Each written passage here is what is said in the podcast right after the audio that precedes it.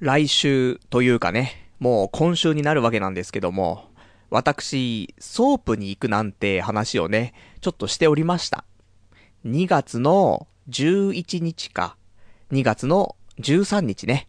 まあ、どちらかに、吉原のね、ちょっとソープに行っちゃおうかと。人生初めてのソープというお話をしておりまして、まあ、その直前放送ですよ。ねえ。じゃあどうなったのかなって。パルさんどんなソープに行くのかなとか、具体的なね、お店だったりとか、ソープ嬢とか、決まったのかなって、皆さん思ってるでしょ？ねえ、いつ俺がソープに行くと錯覚していたっていうね。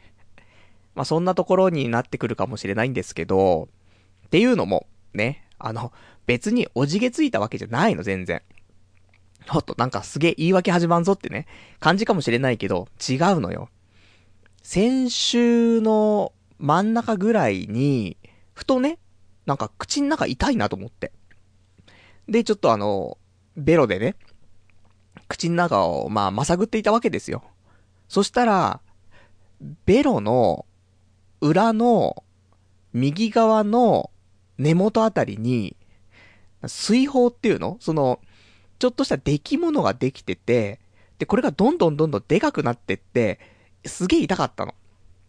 で、うん、そうだね、下で、なんか、チロチロするとさ、なんか、やっぱしある感じがするわけ。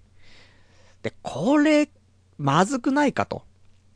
やっぱり、その、口内でね、口内ってまあ口で、口の中でさ、やっぱりそういう、ちょっとした病気だったりとかっていうのは、もらっちゃったりするわけよ。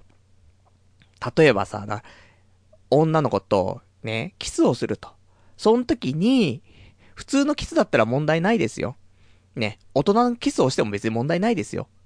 ただ、ね、どっちかがじゃあ性病を持ってました。その時に、どっちかが口内炎とかで、ちょっとなんか中が潰れてね、血が出ちゃってましたと。その時にキスをすると、これは危ないわけですよ。それと一緒。ね。まあ、思想脳炉とかでもダメだけどもさ。ね、それと一緒で、私の口の中がちょっと今その、危ない状況と。別に今破裂してませんよ。この水泡は。だけども、何かあったらと。ねただでさえ免疫力ない人間ですから、そんな時にさ、ねえっていう話。で、これが、ね、ソープ嬢とキスをするだけだったらいいよ。だけどわかんないじゃん。どこかしら舐める可能性があるじゃん。まあ、行ったことないからわかりませんけども、拒否できるのかもしれないですけども、ねえ、女性器を舐めてと言われたら、ねえ、いや、そういうのちょっと私やってないんでって言えないじゃん。ね、その割にはね、ソープ嬢にこんなことやってるって言ったら、え、それやったら別料金ですけどとか言われるんかもしんないけど、俺はもう別料金取れないし、断れないじゃない。もしかしたら傷ついちゃうかなって思っちゃうから。そうすると俺だって、ね、女性器をチロチロする可能性もあるわけじゃん。そしたらさ、口ん中がちょっと傷ついてたらさ、もうダイレクト感染ですよ、これ。怖いなぁと思って。だから、ちょっとタイミングはちょっとつかめないんですけど、まず2月11日は、ないね。まだ口の中にちょっと水泡があるから。ただ、あと1週間あるから、次の土曜日だったら。2月13日。であれば、なんとか治るかなと。治るんだったらいけるかなと。ね。治ってなかったら、錯覚だったのかななんてね。ところで、ね。ただ一応、どこのお店にしようかななんていうのは、先ほど決めましたから。この辺は今日、ちゃんと発表して、うまく、ね、俺の免疫力が上がってれば、ね、自然治癒力が上がっていればね、口の中の水疱もね、治ってるんじゃないかなと思いますから、えー、まあ、その辺を期待してね、来週、ソープ、潜入レポね、期待していただきたいというところで、まあ、今日は、そんなソープのね、えー、まあ、前夜祭みたいな感じだったりとか、あとは、ま、いろいろとね、お話ししたいこともあるのでと、そんなね、1時間やっていきたいと思いますんでね、今日も最後まで聞いていただけたらと思います。それではやっていきたいと思います。童貞ネット、アットネトラジー。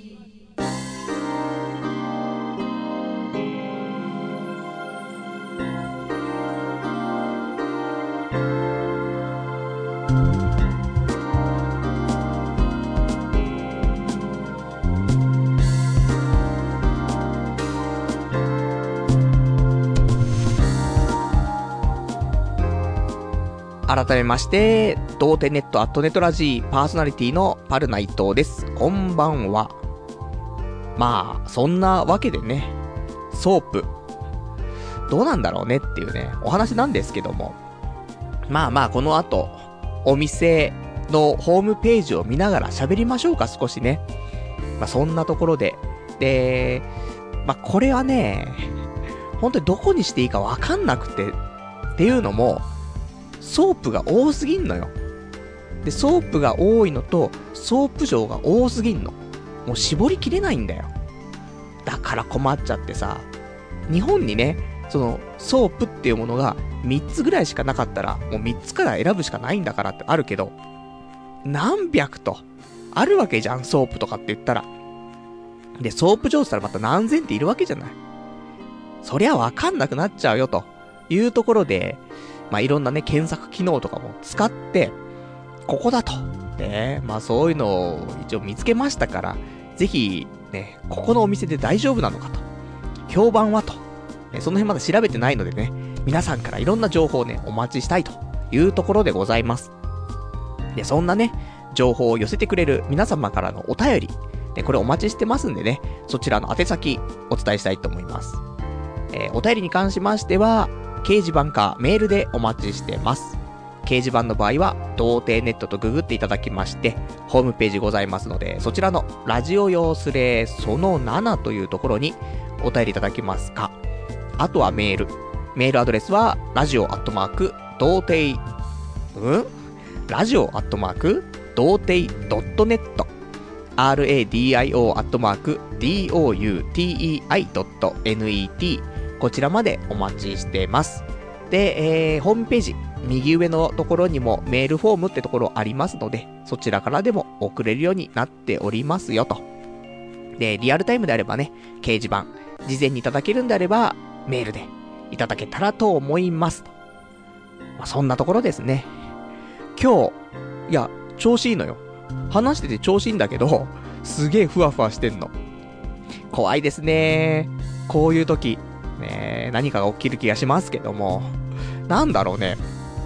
まあ、こんな話はしちゃあんまり良くないんだけどさ、うん、ふわふわしてんだよね。ふわふわしてんな、大丈夫かななんて思いつつも、なんかいつもよりも喋れてるみたいなね。怖いよ。このトランス状態がね、終わった瞬間に何、何が起きるのかね。もうちょっと今何か起きつつありますけどもね。まあそんなんで今日やっていきますよ、という感じです。じゃあ、早速、もうソープの話してっちゃおうか。まあ、いろいろとね、決まってない部分が多いんですけど、さすがにね、一週間前。で、その口の中にね、出来物できてるから、うん、ちょっと次の2月13日っていうのも難しいかななんて思ったんだけどさ、だから今日決めなくてもいいかなって思ったの。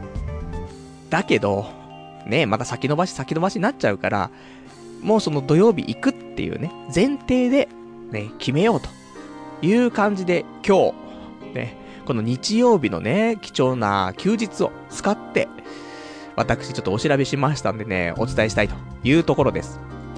で、皆さんからいろんなソープの情報いただきましたよ。で、いろんなの見たんだけど、うーん、なんか難しいよね。それぞれ使い方がさ、いろんなの使い方があって、で、しっくりちょっと来なかったところもある。それたまたまなのかもしんない。もう一回使ったらしっくりくるのかもしんないけど、その時のテンションと、なんか、その時のサイトのね、構成とと、いろんなのちょっと、うーん、そうだね、うまく噛み合わなかったのかなっていうところで、で、今回、ちょっとだけ噛み合ったサイトがありまして、ここで、いろいろと調べさせていただきました。そちらのサイトの名前は、ソープデラックス。これね、ソープデラックスで出るんでしょうかね。わかりませんけども、吉原など関東のソープランド情報満載、ソープデラックス。ね、こちらですよ。青を基調にしたね、えー、とても見やすい、えー、なかなかいいサイトじゃないですか。で、ここで調べました。えー、ソープ嬢検索と。ね、まあ項目いっぱいありますよ。え、トップ、ソープランド検索、ソープ嬢検索、ランキング、動画、グラビア、写メ日記、口コミ体験談と。ね、豊富なコンテンツと思って。で、この中から、えー、ソープ嬢検索を使わせていただきまして、特に会員とかなってま、ません、ませんけども。で、ここで、えー、検索できる、まあ、内容があるんですけど、まあ、年齢、ね、えー、入れまして。で、まあ、せっかくだから若い子がいいかなと。ね。おっさん、もう若い子がうんぬんとか言ってんじゃねえぞっていうのはありますけども、いいんですよ。ね。若い子、若い子。ね。若い子最高っていうね。ところでもう行こうよ。そんで、身長とかも選べる。身長は、俺より小さければいいなと。だから、まあ、150センチから163センチみたいなね。ところ。で、バストが、今回パイズリね、してもらうのが前提ですから、E カップ以上と、ね、いう設定ですよ。んで、えー、このソープっていうのはさ、いくつかありますけど、まあ、いわゆる大衆店っていうのと、高級店っていうのがね、あります。で、私今回大衆店にしようと。みんながね、その吉原行くんだったら一度は高級店行けよと。いう話をするじゃない。だいたい高級店って言ったら6万円以上のお店ですよ。でも6万円とかもうないから、今、手元に。ね。もう財布の中には6万円じゃなくて6000円だからさ、まずいっていうところで、だからね、大衆店。ね、そんな背伸びしたってしょうがないよ。身の丈に合ったところ行くっていうところ。その中でもいいところにしたいと。大衆店。で、エリアは吉原と。で、そんなソープ。ねちょっと、じゃあ実際にちょっと検索しましょうか。年齢は20歳から25歳。ね。で、身長が150センチ ?150 センチでいいかな ?155 センチかな？ねえ、わかんないね。でも、スラッとした人がいいからな。そうすると163センチまでと。ね、ここも、マックスと。で、バーストがいいカップと。ねいいカップはとてもいいカップだねっていう。そんな面白いやつね。言いながら。で、これで検索すると、233名、ね、マッチングしますと。じゃあ、検索かけちゃいますよ。ねなんでラジオしながら検索をしてるんだと、ソープ嬢のと。ね、ありますけどね。しかも重たい。ね、大丈夫かなって思っちゃうよね。このね、インターネットラジオだからね、その回線重くするっていうね、自らみたいな、そんな危うい行動をしますけども、これはね、やっぱり皆さんに、その生のね、情報をお渡ししたいなということでね、リアルタイムで検索してますけども、危ない。すげえ重かったね。そして出ました。ね、今、厳選された233名。ね、これが、俺とセックスする候補の女性です。ね、嫌な表現ですね。で、ここから、じゃあどうやって絞ろうかというところなんですけど、その、そっからね、まあ、その相当ってんですか。順番をね、入れ替えたりできるわけなんですけども、出勤優先順、ランキング、新、えっ、ー、と、年齢順、カッコ低い。年齢順、カッコ高い。で、身長順、カッコ低い、身長順、カッコ高い。そして、バスト順、カッコ小さい、バスト順、カッコ大きいと。この辺が選べますよと。で、私ですね、身長高い方がいいなと。やっぱりそのスラッとしてる方がいいなって思っちゃうと、チンチクリンよりも、ね、まあ、背がちっちゃいのにスラッとして見える子も最強だよ、そんなの。なかなかいないからさ。まあ、身長高めがいいかなと。だから、163だと、俺と同じぐらいなんだよね。でもこれでね、ちょっとその、スタイルがいいってなると、もう俺と多分足の長さとか全然違うんだろうなとは思うんだよね。だそこちょっと震えてしまうんですけども、一応163からね、ちょっと調べていってというところで、私、いくつか見てきましたよ。で、そこでね、この子かなこの子かなと。ね、ピッピッピと押していったところですね、えー、今、このインターネットのブラウザーにね、えー、5個タブが開かれてます。でね、女の子が5人いますけども、この5個開いた中で3つ同じ店の子だったんだよね。あれ？と思って。3カードじゃんと。3カードは2ペアよりも強い。ね。であればもう、ここしかねえなというところで発表しましょうか。私がね、たまたまこの子いいかなって選んだソープ嬢がね、えー、まあ5人の中で3人同じソープだったという、このソープの名前は、一力茶屋っていう、えー？って、な、ね、なんとかクリスタルとかさ、そういう、ね、なん、なんかカタカナっぽいところじゃないのっていうね。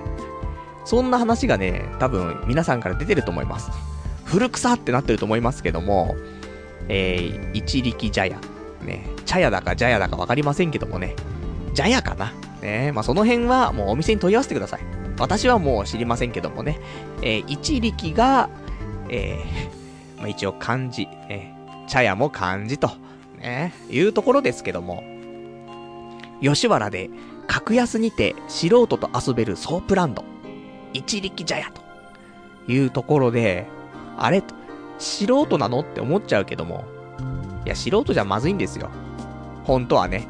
今回は、その、マットという素晴らしいものがあるから、ぜひパルさんは、マットというものを感じてきてくださいっていうね、ご意見ご感想、皆さんからいただいてますから、それ体験したいなと思うんだけど、これだとちょっと、素人さんなのかもしれないけどもね。でもまあまあ、慣れないマットプレイをしてくれるってだけでもね、なんかまた微笑ましいじゃないのということでね。まあ、そんな偉そうなこと言ってますけど、私、ソープ初体験ですからね。まあ、震えてるんですけども、皆さん、どうですか？ホームページ見てますか？一力茶屋ね。で、こちら、ね、えー、料金。なんか来週も同じ話しそうだよね。いや、行ってきたんだよ、それね。一力茶屋っていう話になりそうだけども、えっ、と、料金が安いんだよね。まあ、俺が行く時間っていうのは多分午後だからさ。まあ、午後になってきますと、えお昼は12時から、夜は24時まで。これ同じ金額。んで、えー、お値段の方なんですけども、私、80分コースにしようかなと思ってますから。まあ、60分でもいいんだけど、どうなんでしょう？まあ、早漏だからね。最近もう、その手を使わないでするオナニーとかしてるぐらいだからさ、まあ、まあ、結局ね、最後は使ってるんですけどもね、挑戦しようという、そんなところだからさ、まあ、3分、5分あれば果てちゃうと思うんだけど、そ、そんなね、俺がね、80分必要なのかなって、不安ありますけどもね。一応ここは80分というところで考えますと、お値段総額2万4000円。安いよね。80分2万4000円だよ。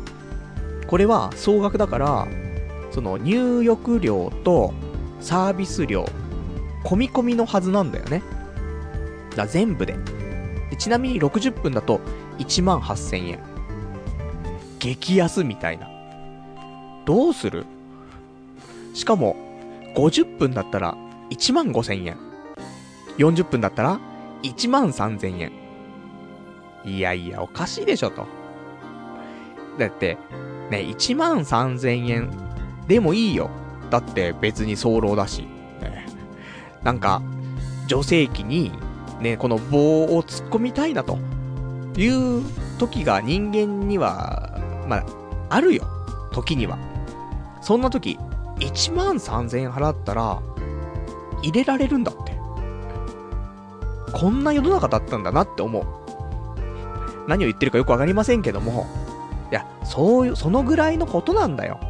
って思った方が、俺たちみたいなその慎重派にはいいんじゃないかなって思うよ。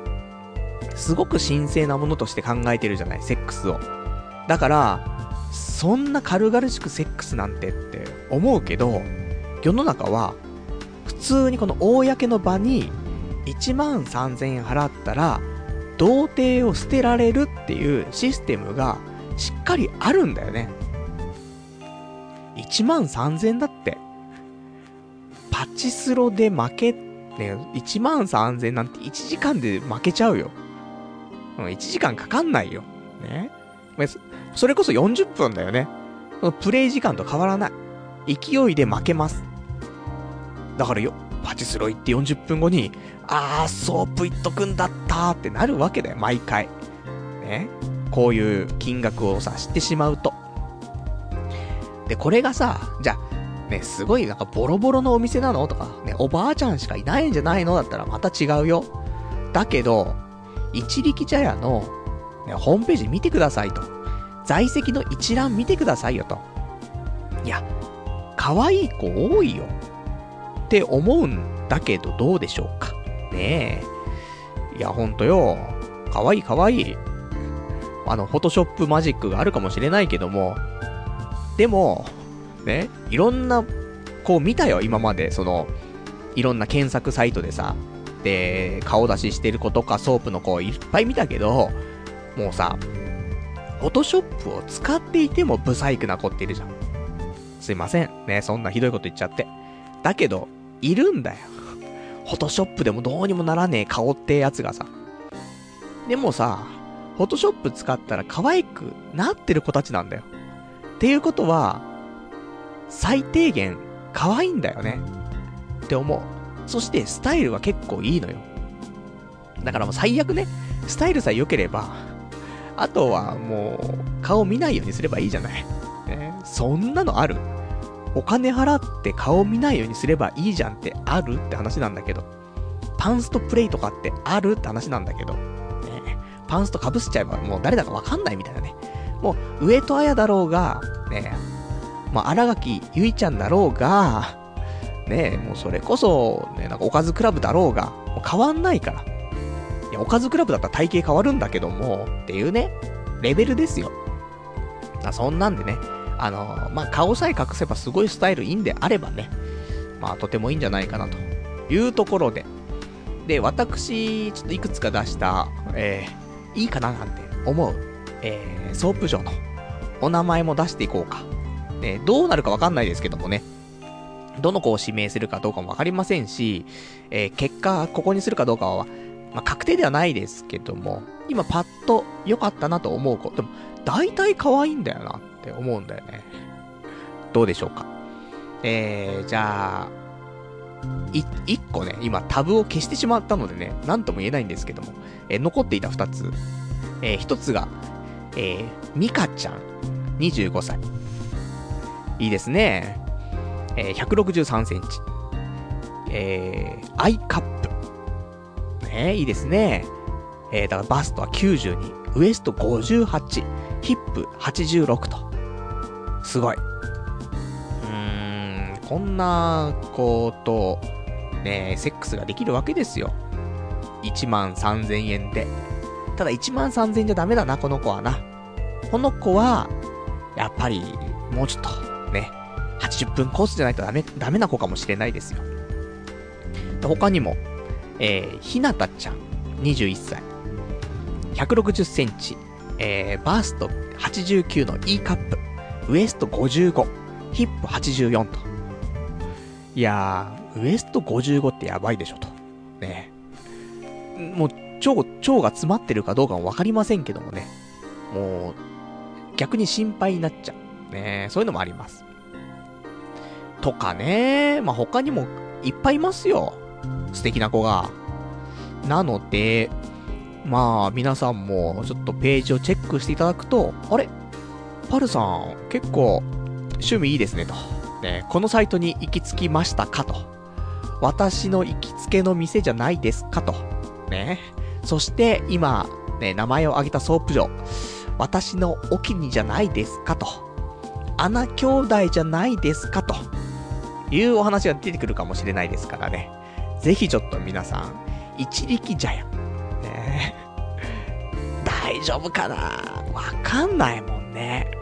まあ、他にも、パッとね、いいかななんてお店、えーと、キングスクラブ。あと、クラブワールド。で、なんだけど、なんかね、一力茶屋っていう店自体が、何やら、えー、このワールドグループ。もうよくわかんねえんだよな。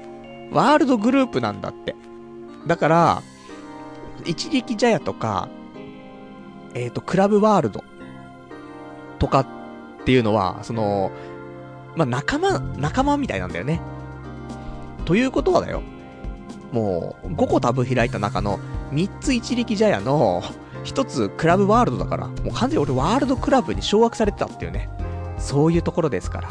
もう、今回、まあ、どちらにしてもね、えー、ワールドグループ、ね、吉原最大級、ワールドグループ、ね、こちらにお世話になろうと思ってますんでね。どうなんでしょうかワールドグループにお世話になった人、いたらね、ぜひ情報いただきたいなというところでございますね。ひどいですね、本当にね。まあ、こんなお話ですよ。まあ、そんなんでね、じゃあ皆様からのソープのお話、ちょっといくつかいただいてるからね、読んでいきたいと思いますよ。ラジオネーム19番さん。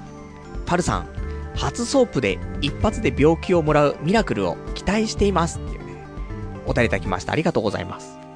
ねもうありがとうございますじゃねえだろっていうね、話なんだけどさ、あるよ。一発必中みたいなね。俺のスキル発動みたいなところになっちゃうじゃない。すげえ弱いみたいな。ね、一発必中で当てるんじゃないかね。当てられるっていうね。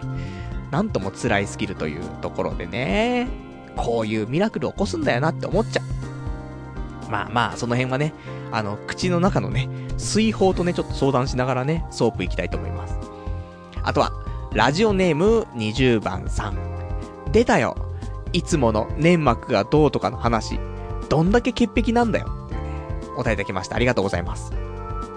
出るよ。ね、粘膜の話なんて。だって、もう、最重要課題じゃん、そこ。粘膜だよ。問題は。人間のね、根本は粘膜。もう俺たちは粘膜からできていると言っても過言ではないですから。一番感染、感染しやすいんだって、みんなはさ、結構健康なんでしょ？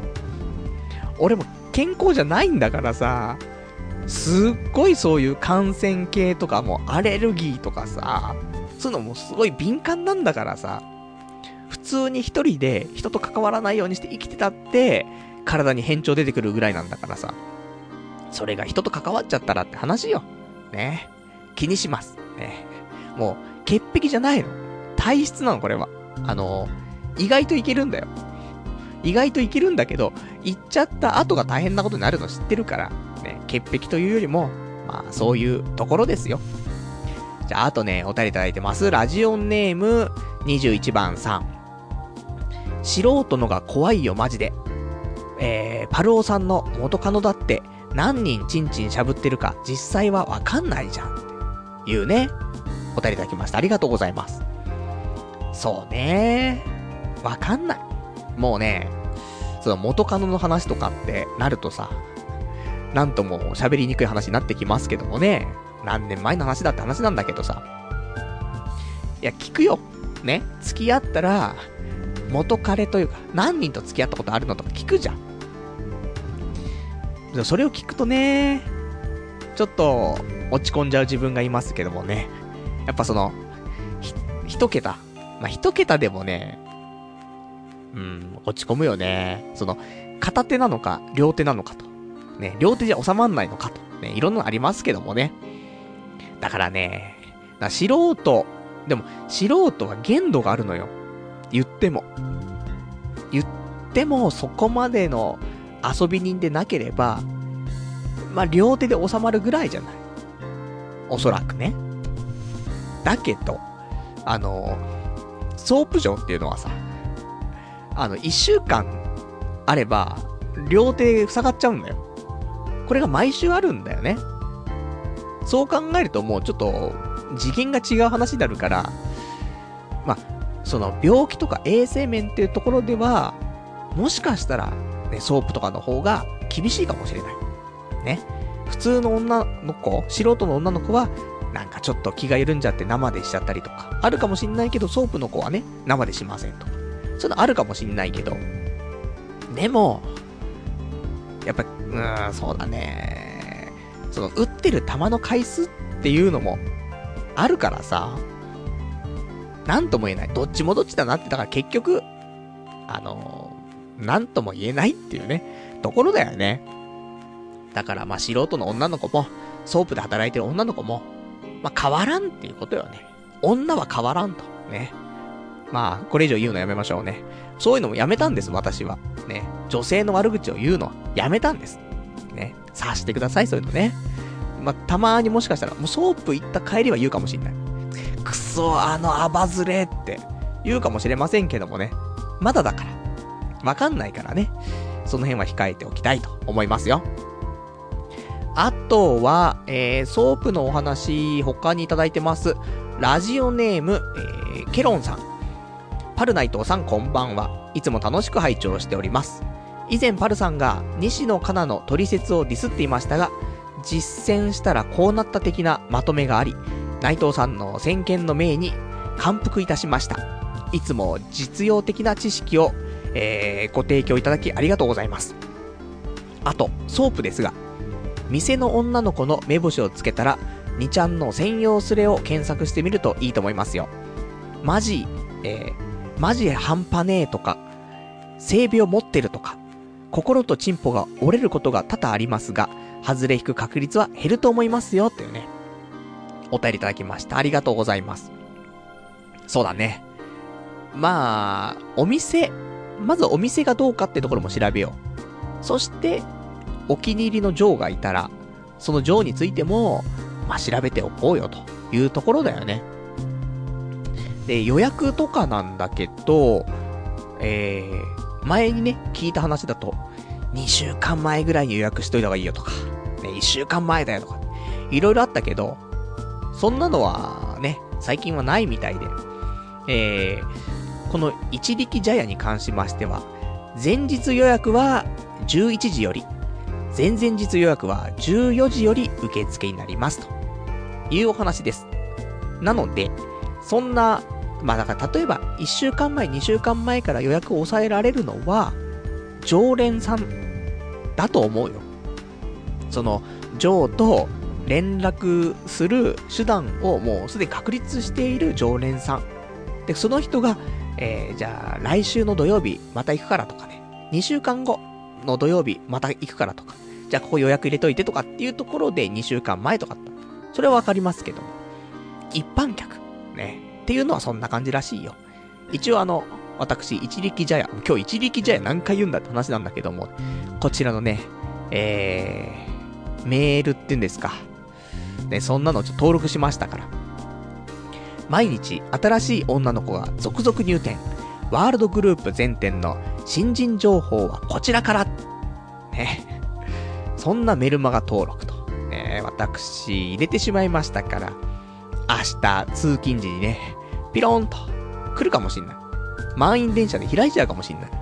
そしたら、ね、とんでもない写真がね、もう表示されちゃうかもしれませんけどもね。まあそんなね、ところでね、えー、まずは、このメールを登録したっていうのはね、一歩かなと思っておりますんでね、大丈夫じゃないですか？ねなかなかいい、ちょっとソープ、ソープ体験できるんじゃないかなと、ちょっと思ってますよ。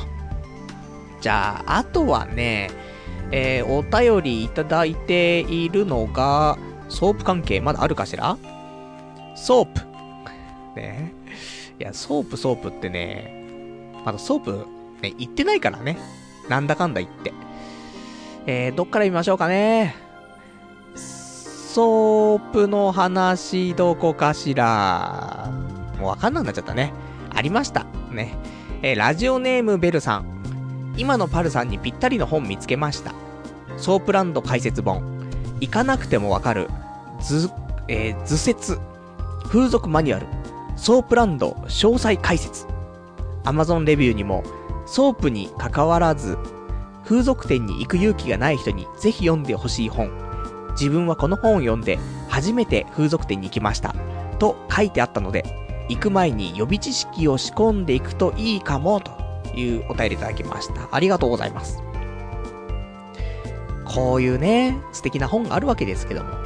これ難しいのはさ、あの、ラジオじゃなかったら、ね、ラジオで話すっていうのはなければ、これ絶対見ていった方がいいと思うのよね。失敗ないから。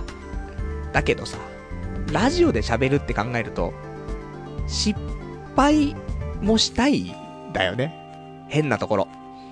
全部、ね、予定通りに進んじゃったら、面白くないんだよね。ある程度わかんねえところで行くからこその、ラジオじゃんっていうのは、ちょっとあるんだよ。だ多少なりとも知識はつけるよ。ねだって、多少つけとかないとさ、なんか、ね、粗相したら、ちょっと怖いじゃない？最低限つけますけど、そこまで万全にするっていうのもどうかなと。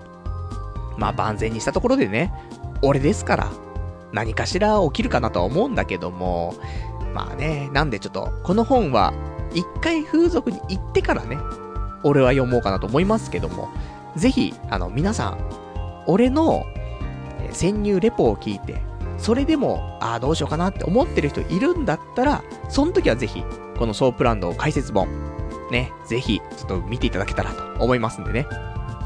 一応あの、掲示板の方に、えー、URL もね、書いといていただきましたので、まあ、そっからね、リンクありますから見ていただくと、詳細がわかるんじゃないかなと思いますよと。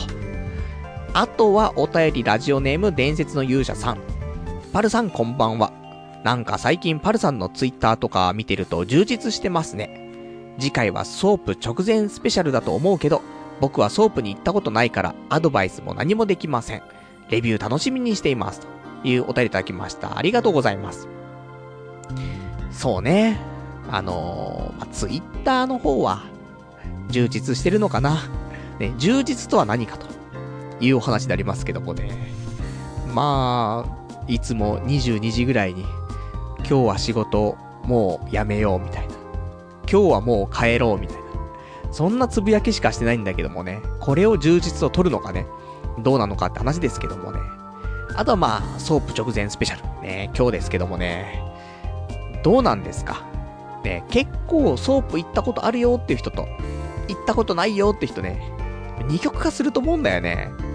周りでもさ、いろんな人がいるけど、ソープ行ったことある、行ったことないっていう人もいるし、その、そもそも風俗？っていうのに行ったことないっていう人もいるし、デリヘルまではあるとかね。あと、俺みたいな、手こきまではあるとかさ。でも、キャバクラすら行ったことないとか。オッパブも行ったことないとか。いろんなタイプの人がいると思うんだよ。だから、まあそういう意味では、あの、ソープっていうのは一応、最上級じゃない？そういう風俗業界の一番、一番なんか、あの、できるやつみたいな。で、ソープじゃない。なんで、まあまあ、私が一回そこをね、クリアしてしまえば、皆さんもね、あの、まあ、挑戦しやすいかななんてね、思いますから。で、童貞の皆さん、ね、一応、ソープに行けば、童貞は捨てられますからね。その、キャバクラ行っても、オッパブ行っても、手こき行っても、童貞は捨てられませんよ。で、デリヘル呼んでも、まあわかりませんよ。先っちょだけ先っちょだけって、何回も何回もお願いしたらもしかしたらあるかもしれないけども、基本的にはないっていう体でね、そういうプレイを行いますから。だから、まあ、童貞で悩んでる皆さん、ソープっていう選択肢、あると思うんだよね。なので、私がね、ちょっと一回行ってきますから、ね、もう悩んでる皆さん、ね、これを参考にしていただけたらと思いますんでね。あ、ちなみに私、ね、童貞ではないので、ね。まあ、言ったら、クロート童貞ですよ。ね、そういうお店でやったことないないっていうね、ところでございますんで、まあ、これで完全なる童貞からの卒業。ね。素人童貞、クロート童貞、ダブルの童貞組み合わさって、ね、完全体になるっていうね、ところですから。まあそんなね、あの、私が本当の童貞からの卒業、ね、次回。まあ、そういう、もう体に生まれ変わって放送をね、してますからね。なんかあれ、声の張りが違うとかね、なるかもしれませんけどもね。まあみんなのね、聞いてるこのスピーカーとかね、イヤホンがね、光り輝き出すっていうね。なんか、あ、すごいなんか神聖なるオーラが、みたいな。まあよくわかんないですけどもね。まあそのぐらいのね、ちょっと勢いがあるかなと思いますから。まあぜひぜひ来週の、来週わかんないんだよね。口の中の水泡次第っていうね、ところありますけど、なんか、ビタミン C 系いっぱい取って、なんかうまく治しますからね。えー、来週期待していただきたいと思います。あとは、ラジオネーム、どうしようかな。ラジオネーム。こちら13番さん。パルさんこんばんは。いよいよソープ前の配信となりましたが、まさか行かない理由を探してないでしょうね。裏切らないでくださいね。次回配信で体験レポ楽しみにしていますっていうね、お便りいただきました。ありがとうございます。こちらね、えー、事前にいただいていたお便りなんでね、まさか、このラジオが始まってすぐにね、行かない理由をちょっと喋り始めているっていうね、こんなことになってるとはってね、まあ、読んでのことかもしれませんけどもね、まあ残念ながらね、そういうところ、ねやっぱ想像しちゃいますよ、皆さんね。パルナイトだったら、ね、おじげつぐだろってね、いうのはあると思うんでね。まあ、そんなところでね、どうなることやらですけどもね、まあ、一応、行く予定で動きますね。ちゃんと一力茶屋でね、女の子はね、調べて、2ちゃんの評価もね、ちゃんと調べておきたいと思いますんでね、ご安心いただきたいというところだね。あとは、お便りいただいてます、ラジオネーム、鬼軍曹さん。2月7日の放送では、ソープの具体的な話があるんですよね。なんだかんだ、体調とかなんとかでまさか再延期しないですよね。個人的な意見ですが、パルさんは女性の欠点に目が行きやすいので、可愛いけど、ケツが汚いとかなんとかで、結局リアルでは満足できない気がします。そこで、以下の風俗をおすすめしますよ。えー、立川発、エロエロ天使っていうね、お便りいただきました。ありがとうございます。まあ、あの、ソープの話は、ちょっと延期になる可能性が、まあ、ちょっと、あるかもしれませんけどもね。まあまあ、大丈夫でしょうというところで。で、ね、パルさんは、女性の欠点に目が行きやすいのでっていうね、お話ありますけども、本当あるよ。っていうのも、あの、私先週、あの、とても可愛い AV 女優を見つけたとね、喋りましたよ、冒頭で。前田香織ちゃん。で、今週、ツタヤに行って、前田香織ちゃんの DVD 借りまして、ちゃんと。アイデアポケットさんから。なんかね、あんまりなくて、ホームページではあるんだけど、もともとソフトオンデマンドに所属してて、その後にアイデアポケットに移動したの。で、これあの、ソフトオンデマンドとかアイデアポケットっていうのは、そのレーベルの名前ですよ。ね、AV の。まあ、中高生はね、な、なんだよってね。アイデアポケットってなんだよってね。ジャストアイデアがポケットに詰まってんのかよみたいな。なっちゃうかもしれませんけども。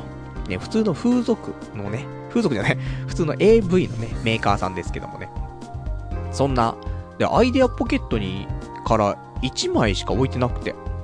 で、ソフトオンデマンドにもなくて、あ、これしかないんだと思って。まあでも、借りようと思って。で、借りて。見てたんですけども、そのパソコンの画面だと結構ちっちゃいからよくわかんないんだけど、うちのテレビ、一応、まあ、ちっちゃいね、この部屋ながらもさ、まあ最大限のテレビですよ。32型のテレビ。ね。えー、シャープはアクオス。もう世界の亀山モデルと書いてありますよ。ね、何年前の話してんだって話なんだけど。で、そこでさ、DVD で見るじゃん。ちょっとね、ケツが、で、前田香織ちゃんすごい可愛いんだよ。お嫁さんにしたいタイプ。だけど、ケツが汚ねえんだよなと思って。いや、違う、ケツが汚いんじゃないんだよね。何かがあったんだろうなと思う。ケツに。言ってる意味わかんないでしょ？でも見たらわかると思う。前田香織ちゃんのケツを見たら、汚いとかじゃないの？あ、なんかあったのかなって思う。そういうケツをしてる。これはもう明らかにわかる。そのね、な、なんかあったのかな？心配になっちゃう感じの尻してんのよ。あ、真相はね、あの、ググったらわかるかな？前田香織、スペース尻で調べるともしかしたらわかるかもしれませんけどもね。まあそんな気になる人は、検索するか、DVD 借りるかしてね。で、前田香織ちゃんがバックでやってる時の、ね、ちょっと映像を、まあ、一回止めてね、見てみると、あれ？画面がちらついてんのかな？いや違うケツだなると思うんでね。だ気になっちゃうそういうのね。でも、前田香織ちゃんに関しては、ケツがなんかあったとしても、まあ受け入れられるというか、そんな感じはします。ね。い何言ってかよくわかんないかもしんないけど、ね。まそんな感じなんだよ。で、そんなね、ただやっぱり、女の子に何か欠点があったりすると、ね、パルさんもすぐそういうの気にしちゃうから。いうことで、おすすめしていただいたのが、立川発エロエロ天使ですよ。ねえー、URL つけていただいてるからね、これをね、押してみたんですけども。まあ、素晴らしい天国ですよ。ね、エロエロ天使ですから。天使がいっぱいいるってことはもう天国ですからね。え、中見るとですね、まあ、いわゆる、オリエンタル、じゃオリエント工業のですね、え、ドール、ドールが、まあ、レンタルできるというお店でね、いっぱいドールがいるんですよ。で、お値段も、お値段高いんだよなーって思うんだよね。一応、言いましょうか。じゃあ、さっき私が挙げた一力茶屋、さっきの80分で2万4000だっけ？確か。ちょっと調べましょうか、もう一回。俺も記憶力がね、もうゴミみたいな記憶になってっからね。えー、80分2万4000円。合ってます。そして、こちらのドール系のね、ところに関しましては、90分で1万2000円という半額です。いや、半額だけど、みたいな。ねえ。もう、おなほじゃん。言ったら。でも、一回はでもわかる。一回は、このドールを使いたいのもある。そして、このドールは買えないんだ、やっぱり。その高いからっていうのもあるけど、で、20万、30万、でもっとするかもしんないけど、高いから買えないってもあるけど、買えたとしても、買ってどこに置いとくのっていう話もあるから、レンタルしかないんだよね。そう考えると、この、エロエロ天使、うーん、ありなのかなとも思うけどね。まあ、今回は、あの、エロエロ天使に行っちゃうと、そもそものね、えー、風俗に行くという、なんで行くのかっていう趣旨と少し離れちゃうところがあるから。ね、あの、やっぱりその、女性っていうのは、生きてる女性っていうのは、その、手を伸ばせば届くところにいるんだっていうのを認識するために行くからね、ある意味。ね、二次元とか、と一緒だと、今ちょっと感じちゃってる部分があるから、三次元のね。実際にいる女性なのに、だって、手届かないじゃん。ね何の関わりも持てないじゃん。ということはもう二次元と一緒じゃんってなっちゃってるから。良くないよねってところで、実際に女性に手を伸ばせば届くんだと。俺が語りかけたらね、ちゃんと答えてくれるんだっていうのを、ね、挿入したらあえいでくれるんだと。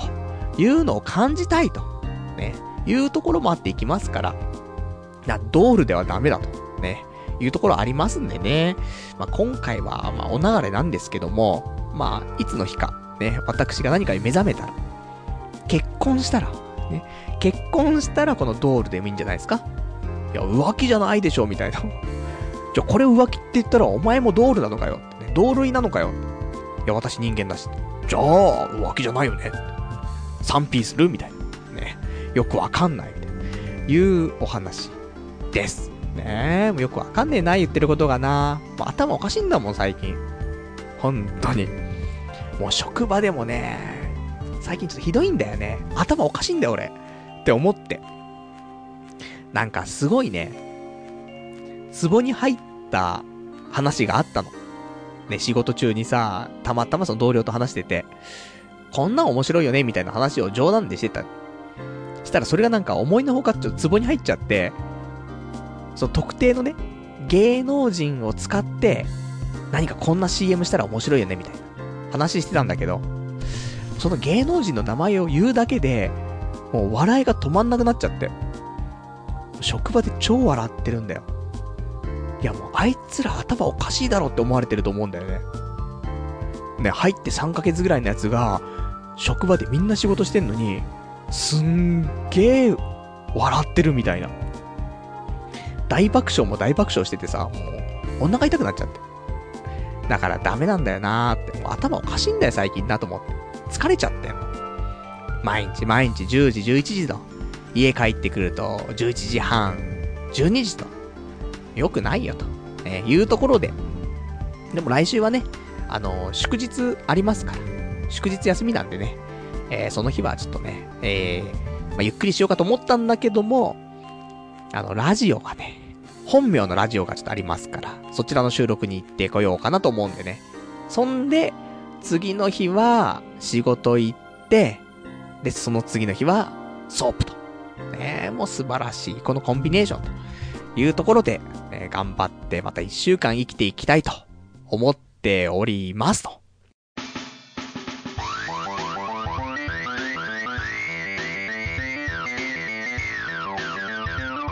童貞ネットアットネトラジそれではね、お時間ほどときましたから、お別れのコーナーしていきたいと思います。お別れのコーナーは、今日喋れなかったこととかね、あとはいただいているけどまだ読めてないお便りなんかをね、つらつらとご紹介していきたいと思います。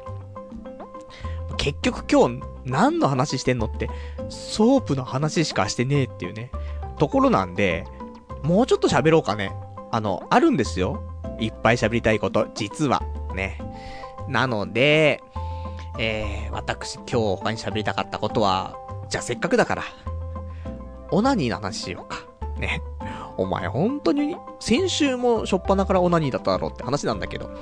いや、あのー、最近よく言っている、手を使わないで、まあ、ちょっと片手ね、指使うんだけど、まあ、多少その辺で、その、チンコの竿と、玉袋の間ぐらいのね、そこの皮をいじっての、まあ、あの、なんて言うんですか、オナニーの、ね、ネクストステージ、ね、っていうのをちょっと最近やってるわけですよ。無声を超えた、ね、射精、覚醒っていうのをね、やってますけども、飽きちゃって。いやもう飽きんのよ。何が飽きんのかっていうと、これは覚醒に関しては、今やってるのは完成形じゃないの。完成形は、手を全く使わないで、射精するところなのね。で、それがうまくいかないから、今のスタイルで、ちょっと、その、きっかけを与えてあげてるの。ね。手、ちょっと使っちゃってる部分はあります。だけども、その手を使わないでやるっていうその前行為が、めんどくさくなってきちゃって。ね、飽きちゃうんだよ、俺そういうのね、と思ってさ。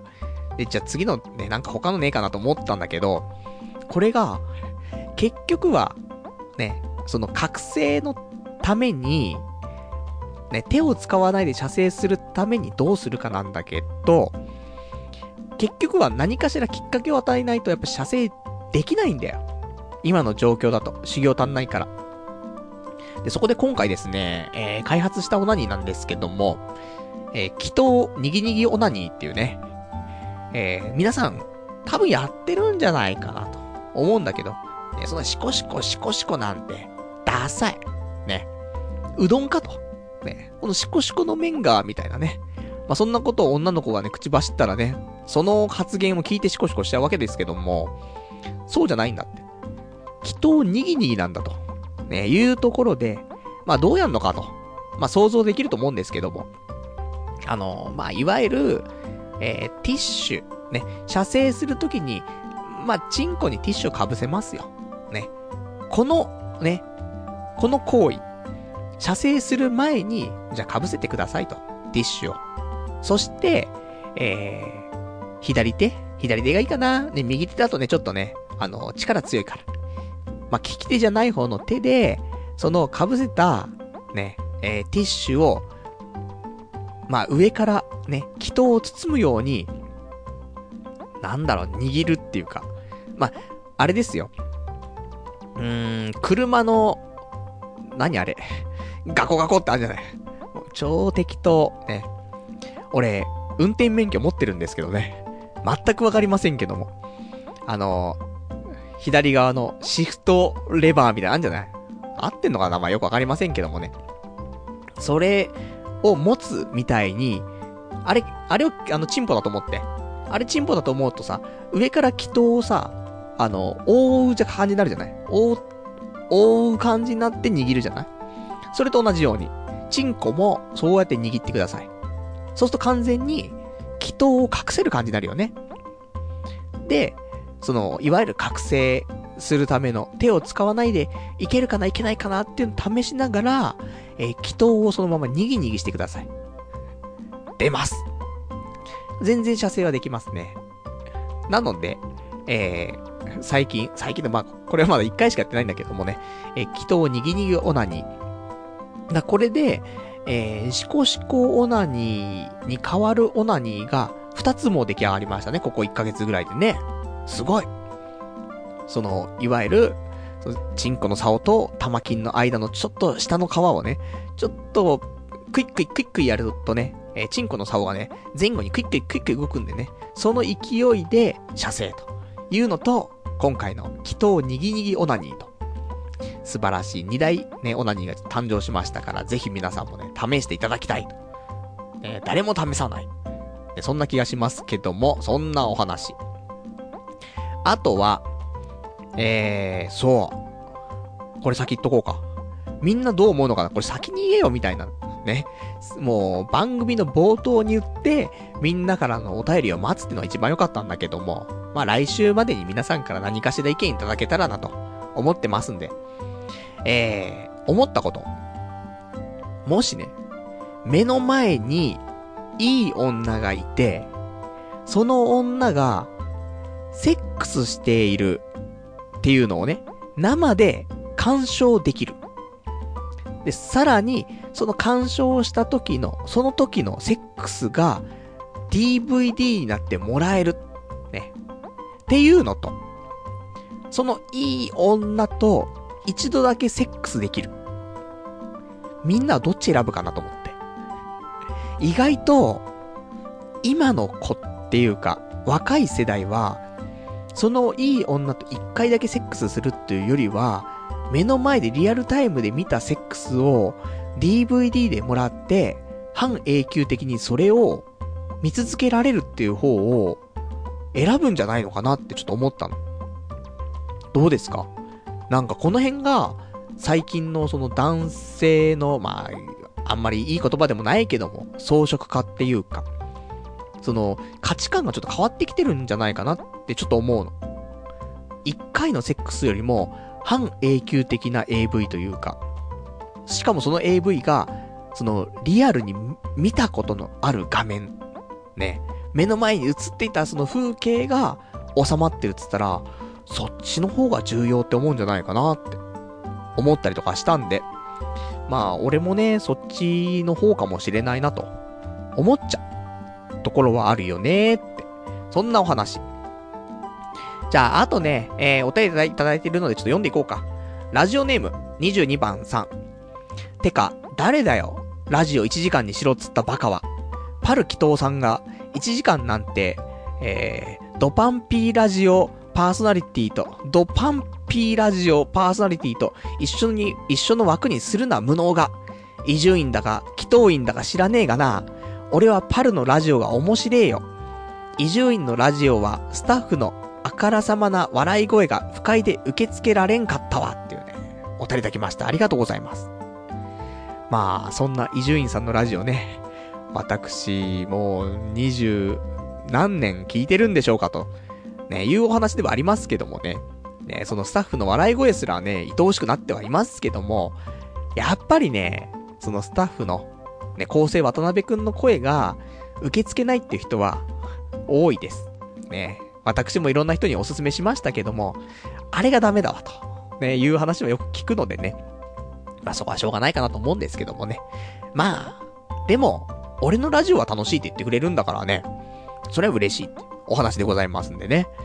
まあね、これからもね、まあもしかしたらでも、伊集院さんに憧れている俺なのでね、もしかしたら、その、来週あたり、AD として風俗嬢が来てね、俺の話に笑ってるみたいな。ね、うっざみたいなね。ラジオ切るわみたいな。あるかもしれないけどもね。まあ、これからも聞いていただけたら嬉しいなと思っておりますよと。じゃあまあそんな感じでね、今日も1時間来ましたから、この辺で終わりかなというところで、また来週はね、ソープ入ったね、行ってきたって話をね、したいと思いますんでね。今日はじゃあこの辺でね、お別れしたいと思います。また来週日曜日23時からお会いいたしましょう。さようなら。と、思いきや。ね。まだこれで1時間なんだよってことはしておきたいの。しかもちょっと数秒オーバーしてるしっていうね。よくない。まあ続きますよ、これは。全然続くんですけど、毎回これやってきますよ。この、ここで1時間ですよっていうことをやっていく。で、その上で、あの、延長戦はありますというスタイルにしていこう。だって1時間じゃ終わんないもの。ね、もうちょっと喋りたいし、ただ、番組だったらここで切れてますよってことね。それだけはご理解いただきたいと。で、ここから延長戦。ね、ロスタイムですから。で、読めてないお便りもいっぱいあるからさ、ちょっと読んでいきたいなというところで、ね、もう少しだけ続くんじゃ状態というところでね、お便り読んでいきますよと。じゃあ、お便りが、ラジオネーム、えー、風俗探偵さん。パルさんこんばんは。毎週ラジオ楽しみにしています。ついにソープ行くのですね。僕はお店のホームページや写メ日記はあまり信用しません。ちょっと新しい観点来たぞ。2ちゃんや、爆サイで、嬢のネガティブ情報がないかチェックします。ちなみに、ソープ行く前にシコシコすると、ま、今度でいっかという気分になるのでおすすめですよ。レポ、楽しみにしています。えー、ということでちょっといくつかね、え、URL とかも貼っていただいてますんでね、ちょこちらをちょっと後で読んでいきたいと思うんですけども、俺この、爆災っていうのはわからないんだけども、ちょっと調べようか。爆災。えー、知らなかったね。爆災 .com。日本最大級のローカルコミュニティ掲示板っていうね。2ちゃんしか知らない。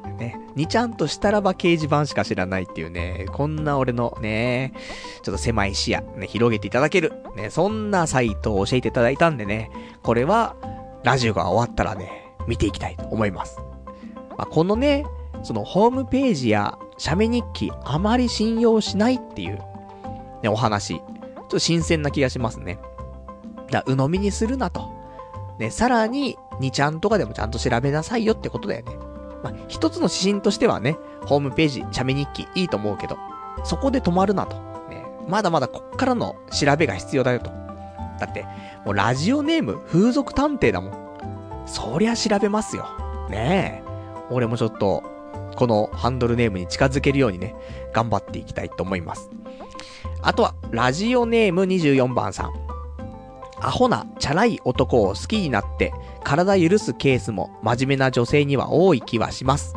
実際、えー、悪は男のパターンが多いんじゃないですかね。周りにも女好きなやついませんか？あと、ツイッターで言ってましたけど、オフ会とかとてもいいと思います。出会いの場としてというね、答えいただきました。ありがとうございます。そうね、まあ、女性はね、まあいろんな男にね、騙されるってパターン多いですからね。まあなんとも言えませんけどもね。まあ男性経験が多いとかって言っても、なんか、いろいろあったんでしょ。ね、普通だったら、ね、普通って表現またあれですけども、2、3人とかじゃないそれで結婚するじゃないでも何人も何人もっていうのは、その女も悪いかもしれないけど、それをたぶらかす男っていう存在もいるからね、弱みにつけ込んでっていうのもね。だから一概に女性が悪ということは言えないよねっていうところも考えてね、女性には接しないといけない。そうやって思いましょう。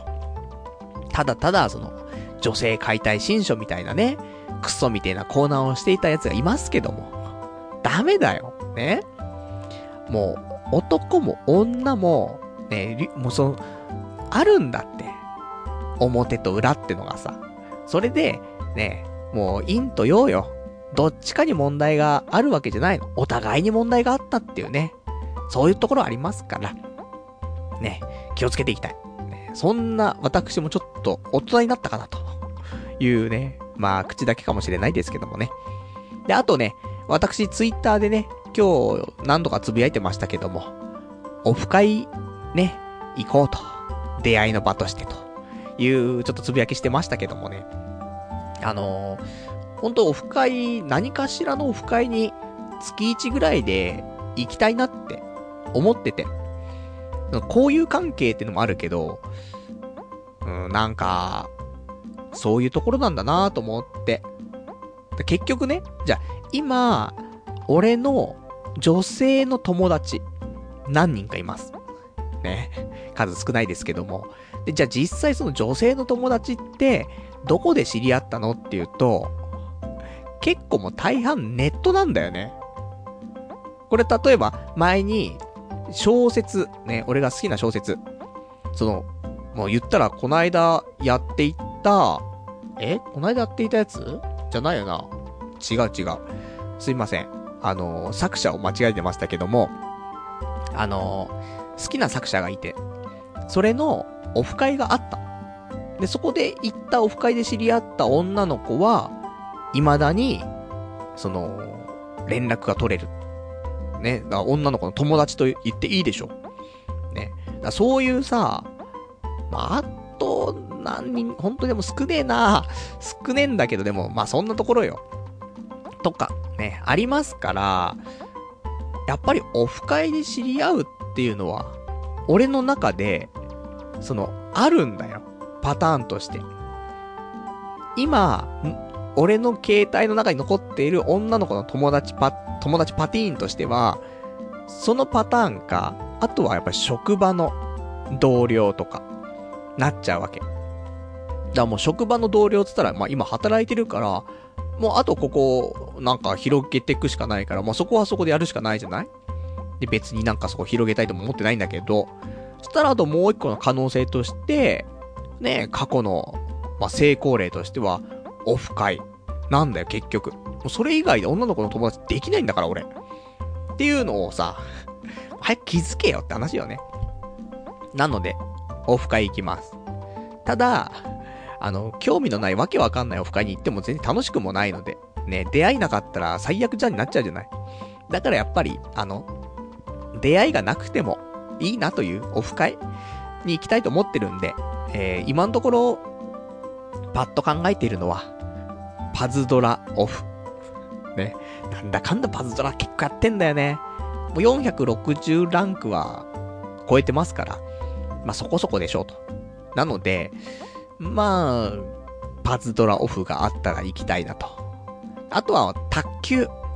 やりたい。普通に卓球やりたいから、卓球オフ。もうこの二つがまあ手軽かなと。で、開催どっかでしてれば参加するけど、してなかったら、俺が開催しようかなと、ね、思います。まあ、ツイッターなんかで呼びかければいいんでしょ俺もなんだかんだで、あのー、いろいろとね、長くツイッターやってますから、フォロワーさんとかもね、いますよ。1300人ぐらい。したら、3人4人集まってくれるでしょ。集まんのかな？わかんねえなーってところだけど。いや、1300人いたら、ねえ、100分の1でも13人でしょ絶対来ないよ、そんなにね。1000分の1で1.3人みたいな。ね、一人となんかちょっと体かけちゃった人が来るみたいになっちゃうかもしんないけど。でも、まあまあ開催して、ね、一人でも来てくれればさ、いいじゃん。卓球できるし。ね。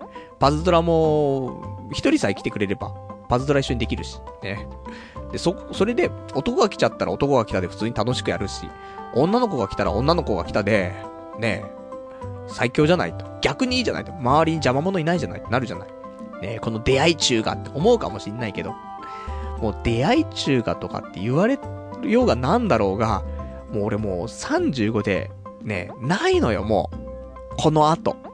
どんどん置いていくだけなわけ。ね。だからもう出会い中とか呼ばれてももういいわけ。ね。むしろ出会い中って呼ばれるようなことをしないともうダメだと思ってる。ね。そんぐらい腹くくっていきたいと思ってますから。なのでね、あのやるときは、ツイッターか、まあ、このラジオかわかりませんけどもね、告知はしますので、まあ、お時間ある方、ね、そして女性の方、ね、まあ女性じゃなくてもいいんだけどさ、そんなこと言って女性が来たらなんか変な構えちゃうじゃん。ね、その人も俺も構えちゃうから、そんなないんだけど、ただ、な、今の環境でこのままずっと生きてても、何にも広がんないよと。いうのがあるから、その、世間というかコミュニティを広げたいところあんのよ、少し。男女関係なくね。で、そこの副産物で、女性っていうものもね、何か一つきっかけがあれば嬉しいなというレベルなんだけど。でも、ね、もう、オフ会でしか俺も、人と知り合えないからさ。ね。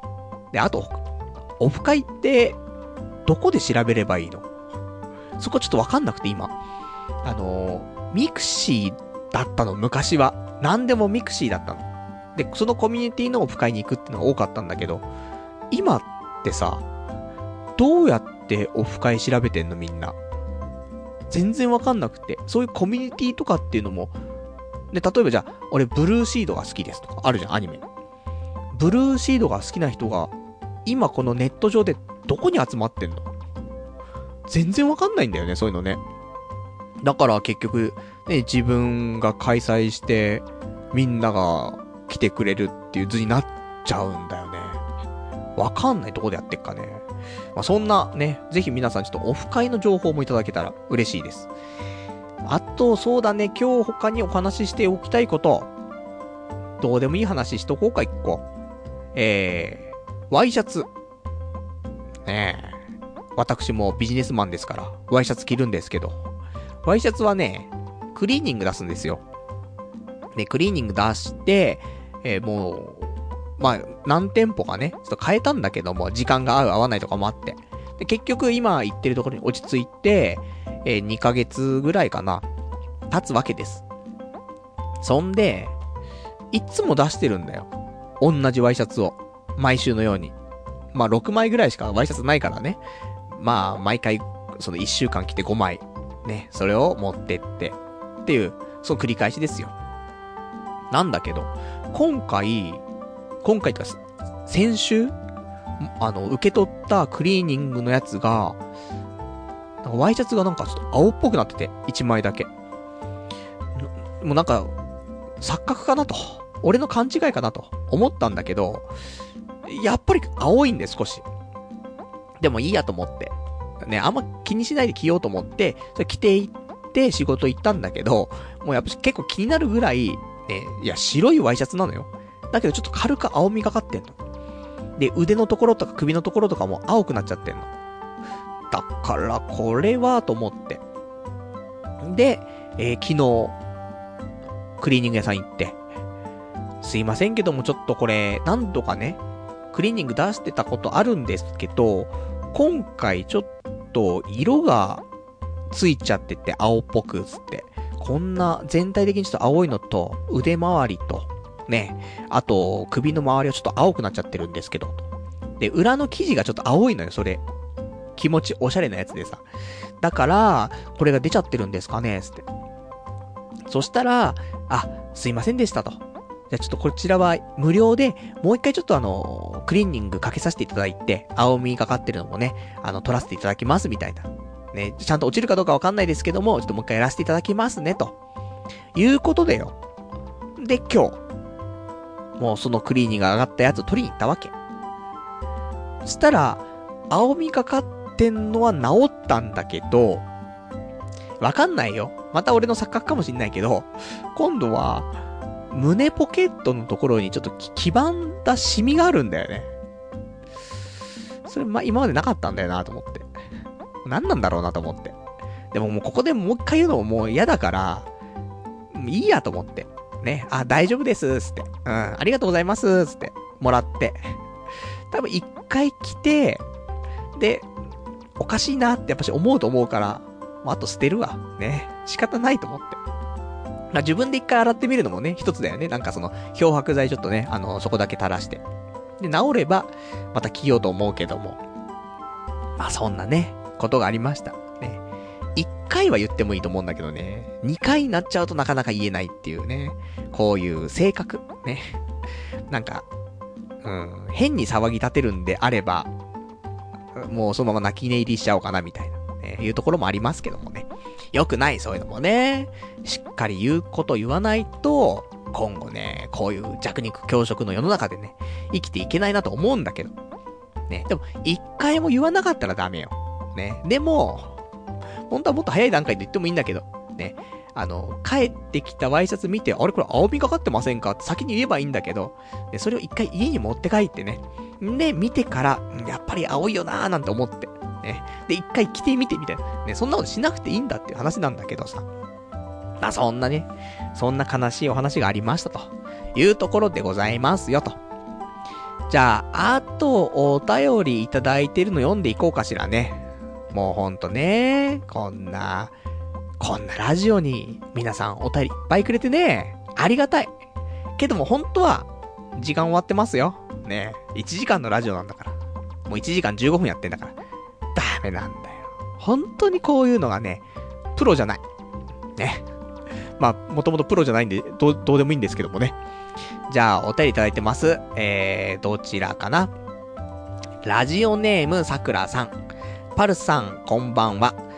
童貞ネットがラジオっぽくない理由の一つとして、リアルタイムのお便りへの反応があるからだと思います。しかし、それは、この番組の良いところでもあると思います。公共ラジオでは生の声は登録の時ぐらいしかできませんからね。そういえば、男の武器、女の武器ですが、男の武器は社会的地位かな、と。女も高い地位の人がいると思いますが、ほぼ男性社会です。立場を振りかざして女に迫る奴もいると思いますが、これなのかなと。では、今日もラジオ楽しみにしています。というお便りいただきました。ありがとうございます。そうだね、あの、前回、このラジオがあまりラジオっぽくないというお話がね、ちょっといただいたりもしたんですけども、なぜ、このラジオはラジオっぽくないのかというと、皆様からのお便りがね、リアルタイムできて、それを、まあ、結構読んで、それをね、また反応するというのがあるから、まあそんなラジオっぽくないんじゃないのと。いわゆるニコ生とか、ツイキャスとか、そういうね、みんなのコメントに対して答えるみたいな雰囲気があるんじゃないのかなっていうところがあるのかもしれないですね、というお話です、なんだけどもさ。でもまあ、その、ニコ生とかで来るコメントって短文じゃない？本当にその短い文じゃない ?10 文字、20文字ぐらいの文が来て、もうそれに答えるみたいな感じだけどさ、一問一答みたいなさ。だけど、一応こん、このラジオは皆さんお便りっていう体でくれるじゃない？ある程度のボリュームを持った分をくれるじゃない？だから、まあまあ、リアルタイムとは言いつつも、まあちゃんとしたお便り形式でいただいてるからね。まあそこはそこでラジオっぽいのかなとも思うんだけど。あとは、あの、みんなのラジオ感と俺のラジオ感がちょっと違うなっていうのもしかしたらあるかもしんないね。俺の中では、この形式がラジオなんだよね。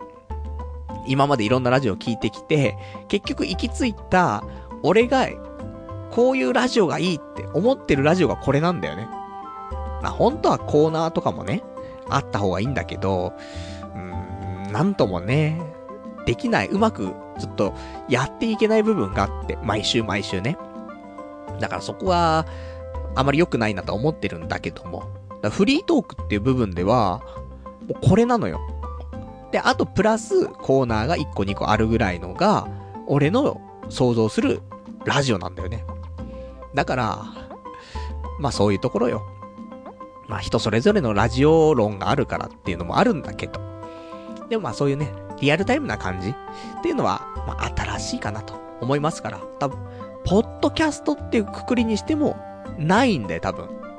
結局これネトラジっていうさ、媒体でね、ね、生放送でやってるからっていうのもあると思うんだけど。だから、ポッドキャストとラジオとネトラジの間みたいなさ、はい、中途半端みたいなね、ザ・俺みたいな感じだけども。まあ、そんなね、ところでね。まあでもこれで、長年やって皆さん聞いてくれているということは、まあ一つの正解なのかなとも思いますからね。これからも同じような感じでね、やっていきたいと思いますよと。そして、これも先週お話した内容ですけども、えー、男の武器、女の武器、ね、こんな話ちょっとしましてね。女の武器はわかりやすいよと。また開けばいいじゃんと。ね。まあこれちょっと、あの、暴論だと思うんであんまり良くないと思うんだけど、でも、本当に武器じゃん。ね。股を開くって表現もあれだけど、まあ、体を使うというか、ね、同じじゃねえかって話なんだけど、マイルドだろって、ね、いうところで、でも男の武器って、そこまででかいのはないなと。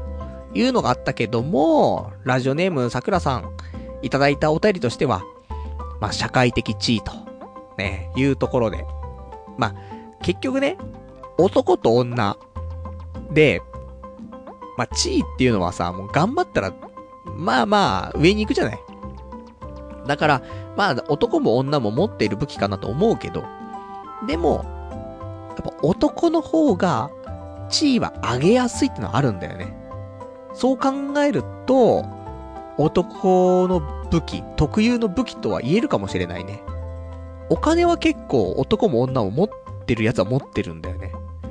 それは多分あんまり性別関係なくいけるんだよ。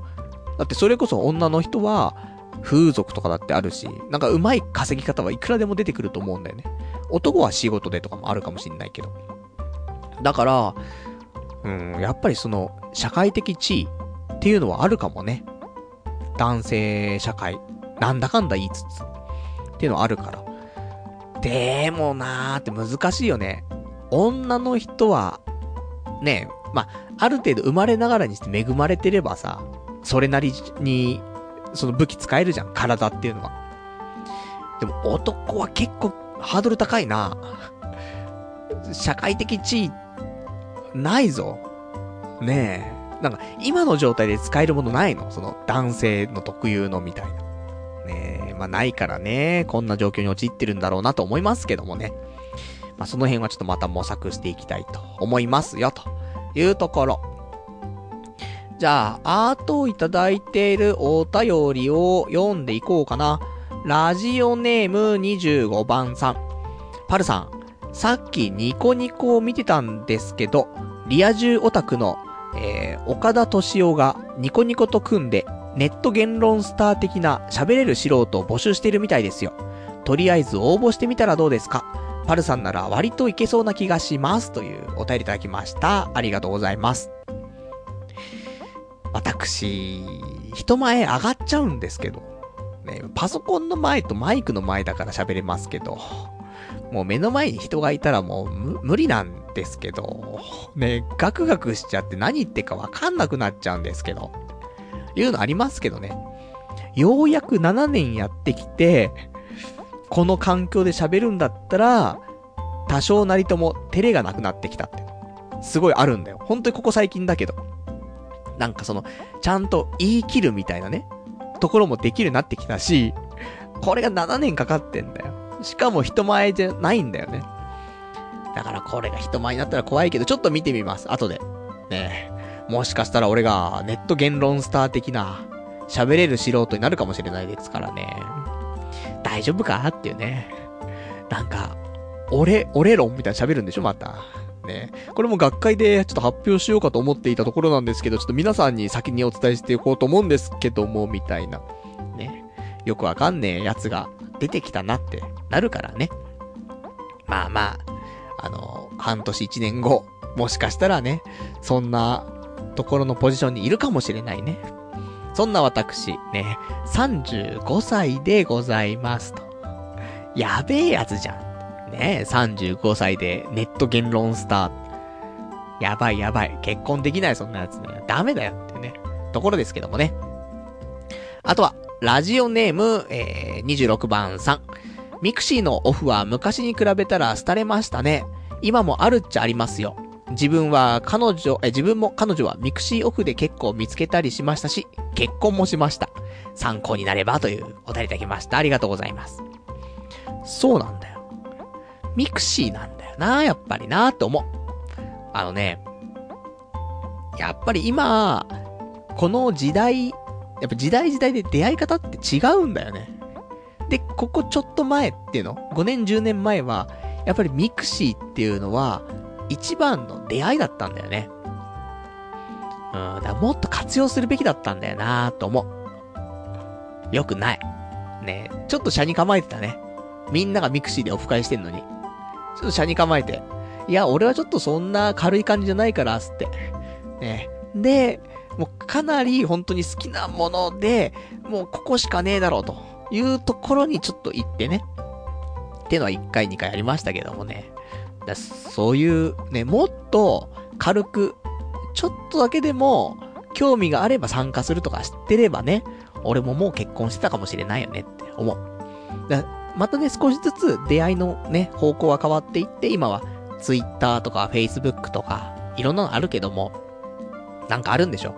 で、しかもそういうなんか、いかがわしい出会いってわけじゃなくて、本当にその、コミュニティというか、そういうつながりがあって何度かあって、それで、付き合ったりとか、結婚したりとか、ね。だその場で出会ってすぐにやるとか、ね。そういうのが目的でや、行くとか、そういうんじゃなくて、まあ、仲間として出会って、そのままいい関係になっていくっていうのが、やっぱりいいよなと思うんだよね。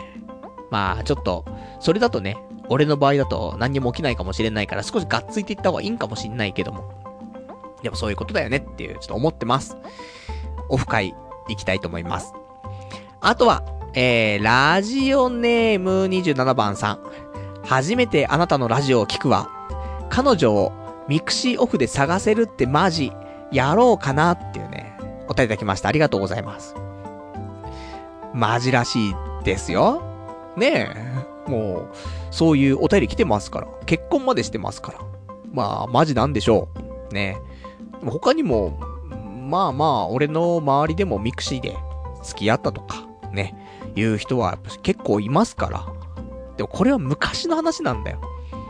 3年、5年、10年。うん、10年言い過ぎではない。ね。そのぐらいの話。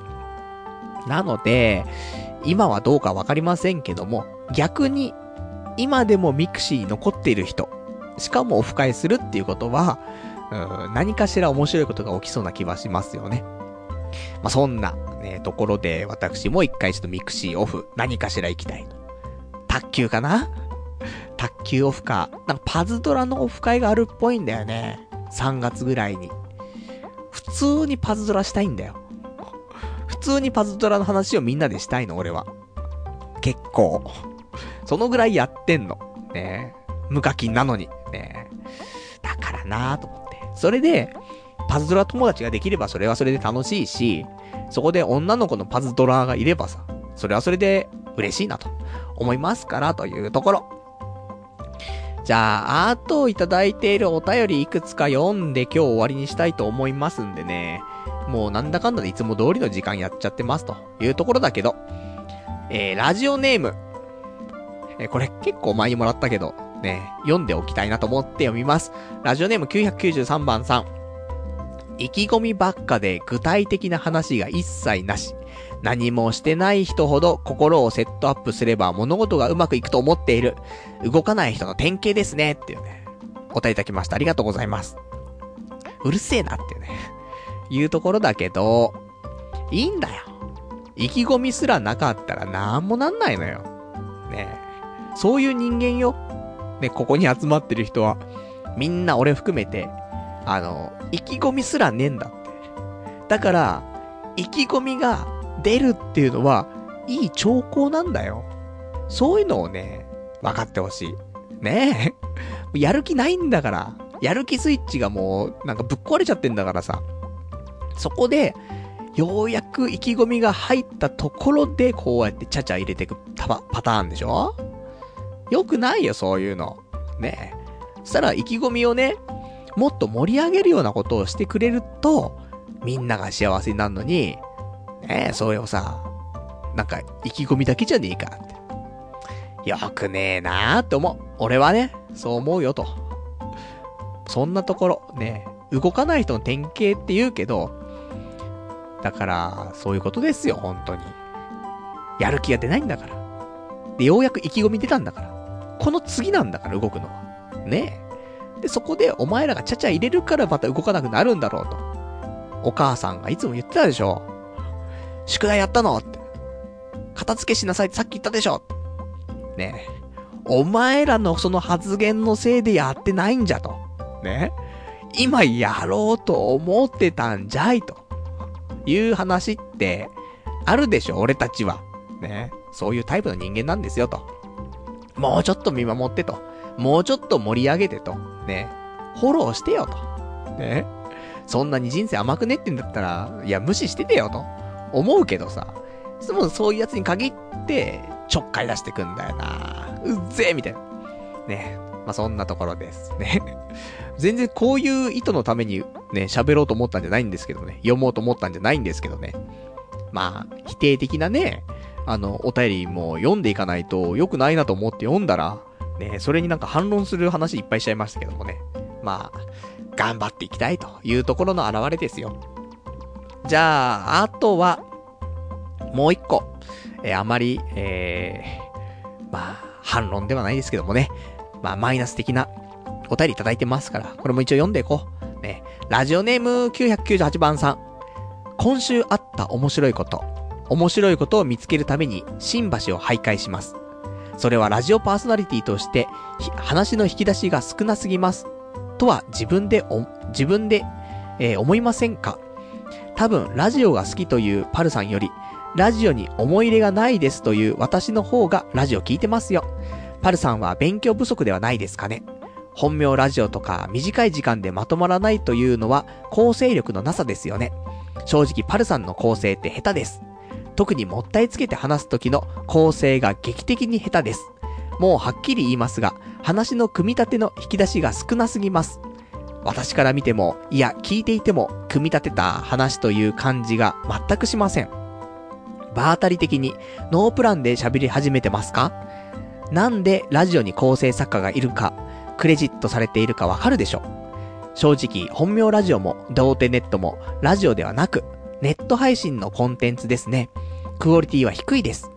トークと内藤さんのダメさ加減は面白いけど、ラジオではないですね。なんでユーストやニコ生ではなく、ラジオと名乗っているのですかラジオとは何なのか考えてこなかったんだろうと思いますが、とにかくパルさんは勉強不足ですっていうね、お便りいただきました。ありがとうございます。もう、ニヤニヤしちゃうよね。こういうの読んでると。もう昔はね、もう超多分落ち込んだと思うの。この、この手のお便りは。今は結構もうニヤニヤできるようになってきたね。このぐらいだったら、ね、逆に。もう一歩踏み込んでこられるとね、ゲロ吐いちゃうんですけどもね。もうここはまだね、ニヤニヤできるところになったね。すごいもんね、言ってることがと思って。ね。まあだからこういうね、マイナスなお便りもね、あの、ちゃんと読んでいきますよと。ね、そういうなんか、自分に不利なお便り読まないなお前は、みたいな。言われたくないのもある。ね。で、そういうの隠してもしょうがないじゃない？その、ね、いわゆる、報道しない自由みたいなさ、クソくらいじゃん。全部報道したるわっていうね、ところありますから、ね、全部言って、で、まあ、反論したいときは反論しますけども、反論するこれ。でも、ねえ、普通じゃない？なんか。あの、普通じゃないっての？別に俺、俺普通だよ多分ね。その、じゃあ、俺がラジオ聞いてる聞いてないとかって言うけど、じゃあ、ねえ、その、ラジオネーム998番さんは、どんだけラジオ聞いてるんですかっていう話じゃない？今はね、俺、それは少ないけども、じゃあ過去どんだけ聞いてきたのっていうと、結構聞いてるよ。ね。ただ、ジャンルが狭いよ。っていうのはある。だから、偏ってるかもしんないけど、好きなジャンル、ね、いろんなの聞いてきた中で好きなジャンルにどんどんどんどん絞られてって、ここのジャンルが好きだって、そのジャンルばっかり聞いてたわけだから、だから、俺が好きなラジオはそういうラジオなんだよね。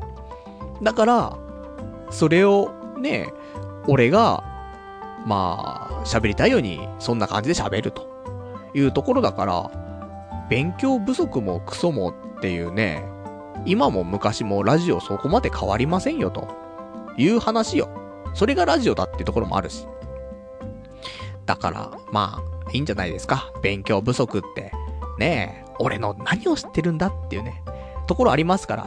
ねえ。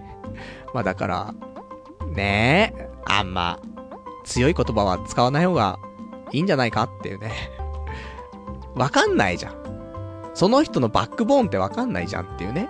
ところでさ、それがわかんね、分かっていたとしてもさ、それが本当かどうかも分からない状態でさ、なんか強い言葉言うと、あんまり良くなくないって、俺は思うけどね。うん。わかんないからね、そういうのもね。とか、あとはまあ話の組み立てがね、下手とか、引き出しが少ないとか、ね、言うけど、俺このスタイルが好きなんだもん。別に、下手とかクソとかじゃなくて、俺この前置きが長いのが好きなんだよね。これに至るまでどんだけどう思ってたかっていうのをがっつり喋った後に、ちゃんちゃんっていうのが好きなの。だから、構成は合ってるんだよ。俺がやりたい構成で喋ってるんだよね。だけどこれが受け付けない人はそれはいるよ。いや、結局お前なんか回りくどい話して結局何なの？ってなっちゃうじゃん。でもそれが好きで喋ってんだよね。で、それを楽しいと思って聞いてくれてるっていう人が、多分、ね、この何年も聞いてくれてる人なのかもしれない。ね。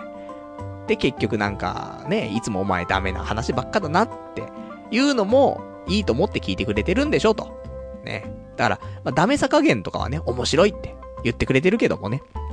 ラジオじゃないんじゃないのって言うけど。こんなタイプのラジオってあるよ。深夜。なのでね、あの、かっちりハマったものがラジオなのかと言われると、そうじゃないラジオもあるからというところで、まあいいですけどね、あの、それぞれ、ね、自分の理想とするラジオはみんなそれぞれでしょうよというところで、俺の理想とするラジオは今のスタイルだと思うよ。だって7年やってこの形になってるってことは、誰も、だ、人生の選択肢と一緒でね、誰も自分が良くないって思った選択肢を選び続けるってことはないわけ。少なくとも、まあ、どっちがいいかなって、いいかなと思った方を選んで選んで今があるじゃない？人生って。多分こういうラジオも一緒よ。長く続けてるんだったら、どういうのがいいのかな、どういうのがいいのかなって選んで選んでって結局今のスタイルになってったっていうことだから、これがいいと。私は思ってるってことよね。だちょっとラジオじゃないかもしれないよ。皆さんがそう言うんであれば。俺はラジオだと思ってるけどもね。まあでも、ネットのね、面白いコンテンツの一つと、受け取っていただければね、嬉しいかなとは思いますから。でも結構、しっかりしてんだけどなーって思うよ。ね。まあちょっと、ラジオ始まる前に、ちょっといろいろ考えて言おうかななんて思ってたこともあるんだけど、うん。まあいいでしょう。今回はちょっとね、また、そのうち、その、ラジオ論についてはね、長くなっちゃうからね、えー、また改めてしたいなと思いますと。じゃあ、そんな感じで今日は、えー、もう一個だけじゃあ、お便り読んで終わりにしようかね。ラジオネームガオガイガーさん。パルさんこんばんは。いつも童貞ネットをダウンロードするとき、またこんなに長えのかよ、と思っていましたが、いざ短くなると、短すぎて、欲しくてたまらなくなる清原氏に必要なのはこのラジオだったんですね。っていうね、お答えいただきました。ありがとうございます。こういうタイムリーな話ね、入れてこなくてもいいんですけどね。清原氏の話は結構もうカットバセだからね、ちょっとタブーなところもあるんですけどもね、ちょっとカットバしすぎちゃったなと、ね、いうところで、俺昔よく読んでたんだけどなカットバセ、清原くんね。リアルタイム世代だよ、俺は。連載時の。ねコロコロコミック。楽しかったんだけどなーね。清原好きだったんだよね。あえて、ね、清原さんとかって言わないでも、清原って言わせてもらいますけども、もう、清原なんだよ。西部の清原。ね。で、甲子園の後、ね、高卒で入ってさ、ホームランバカスカ打ってさ、あと乱闘とかもすごかったんだよね。もうデッドボールとか食らったら、マウンドに走って、ピッチャーに膝蹴りしたりとかさ、もうやんちゃだったんだけどさ、なんかすごかったんだよね。勢いが。若くて。ほんと好きだったんだよね。野球チーム、どこが好きっていうよりも、あ、俺清原好きみたいな。で、あと西武の帽子とか被ってたりとかもしたしね。ちっちゃい頃ね。まあ、そんな、ね、話。ね、ちょっとセンチメンタルになってしまいますけどもね。まあ、そんな清原の、清原さんの話はいいんですけどもね。まあ、童貞ネットの方もね、あのー、まあ、どんどんどんどん、ね、長い年月やってますから、これもね、皆さん、慣れてきてしまってるかもしれないですけどもね、2時間のラジオが、最近1時間になってしまいましたからね。まあ、いざそうなってみるとちょっと寂しいというところ、ね。短すぎて欲しくなってしまうとね、清原さんもね、欲しくなってたまらなかったんだろうなと。ね、しゃぶ中オツみたいな。いや、すいません。ね、本当に好きだったんだけどなっていうね。あの、家にあれあったよ。あの、普通に売ってるサインボールみたいなあんじゃない？ね。あれ、家にあります。実家に帰ったらね、あるんだよね。背番号3番の清原のね、サイン入りボールがありましたね、というお話。すいません。よくわかんない話になってしまいましたけどもね。ちょっと私も、ね、市場が入ってしまいましたから。まあ、そんな感じで、ね、結局、1時間40分話してましたね。ダメ。ねえ。1時間でまとめなさいよ、という話があって。ねえ1時間。ダメだな40分オーバーしてるって、ある意味一番組じゃんっていうね。だからこれが実際のラジオ。俺が地上波で、話し始めた時に、いや、パル内藤くんと、これ1時間のラジオだよって。なんで君1時間40分喋ってんの来週から来なくていいからね、なっちゃうじゃん。なので、えー、次回は1時間、ぴったり。ね。もうソープ行くか行かないかわかりませんけどもね。あの、ぜひ皆さん、あのー、このなんだっけ、一力茶屋。ね。こちら多分行ってると思いますから、私。調べといてください。あの、とてもいいお店な気がします。俺もこの後ね、2チャンネルとかね、さっきお聞きした爆サイっていうね、えー、こちらのサイトの方でね、まあ、ソープのお店と、あとは気になる嬢をね、調べておきたいと思いますよ。ねえよかった。皆様からいろんなね、情報をいただけてね、私、これで万全な体制でね、ソープに向かえると思いますんでね。まあ、次回ちょっと楽しみにしていただきたいということで、で、来週ですね、えー、日曜日23時から、ね、またやっていきたいと思いますんでね、ぜひぜひ来週は必聴というところでございますよと。じゃあ、そんな感じで、今日も1時間、えー、42分、ね、経ちましたけどもね、えー、長いお時間ご視聴いただきましてありがとうございました。それでは、また来週お会いいたしましょう。さようなら